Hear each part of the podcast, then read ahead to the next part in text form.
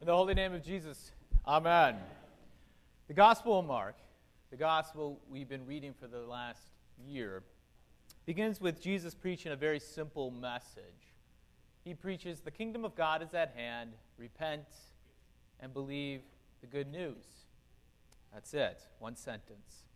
It's a simple message, but the message embodies a transformation. Transformation being summed up in the word repent.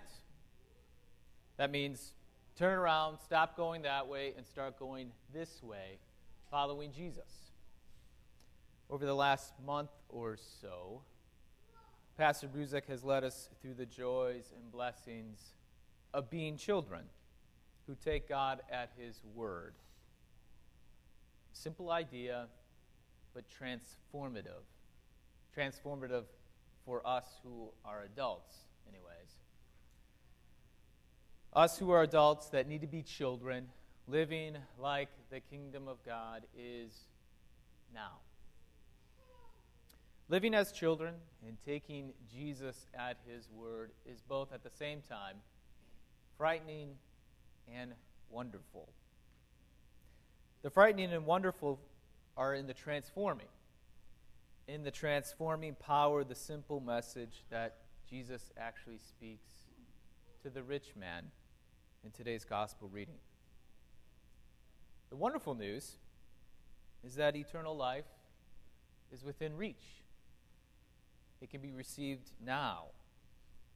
But that rich young man will need to live within Christ and his gifts in following him along his way. And of course, the frightening thing is that he'll have to give up everything in order to receive the life God would have for him.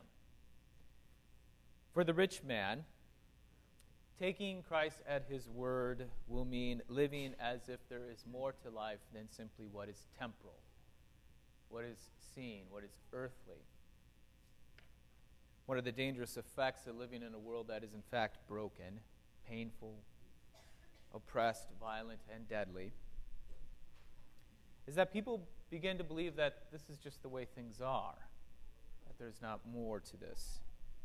And of course, Jesus this morning is saying the eternal life, the abundant life, will begin when the man gives up all of his money to those who, in fact, are broken, are in pain, are oppressed, are violated,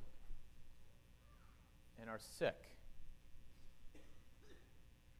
Also, for the rich man, taking Christ at his word will mean engaging in opportunities to impose, to oppose the thinking and behavior that actually exploits the world by selling his possessions and giving to the poor. Jesus, in a sense, is telling the young man the exploited treasure you have in this life isn't valuable, but the real treasure, the treasure that will last, is the one you have in eternal life. See, Jesus isn't an additive this morning, like STP in your oil that makes your life run better. Rather, Jesus is a whole new kind of energy, a whole new life to live. And personally, I find it very intimidating to read this gospel lesson. To think that the structure of my life may be turned upside down, inside out, when I follow Christ along his way. But it depends upon, I guess, how I see myself and how each one of us see our own selves. Because the wonderful thing is that in the Gospels, the outcasts of society, those who have nothing left to lose, are now brought into the center of the kingdom of God.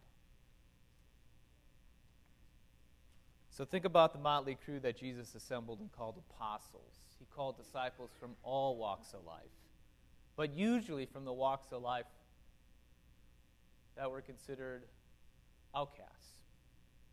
Those, in fact, who were poor and had nothing left to lose. And I guess this is where the sadness comes. When many of the conventionally good people of Jesus' day, and in fact today, those who have been longtime members, religious leaders, who decide to not follow Jesus, not rejoice in the kingdom of God that's now. Jesus is saying that the convenience ethic of the Ten Commandments, perhaps the Western suburb ethic of the Ten Commandments, is insufficient because anyone can get that at any religious establishment. And perhaps that's why things are so intimidating. Because taking God at His word will require something radical, something that's transformative. But the Gospels are clear that when we hear Christ's words saying the kingdom of God is at hand,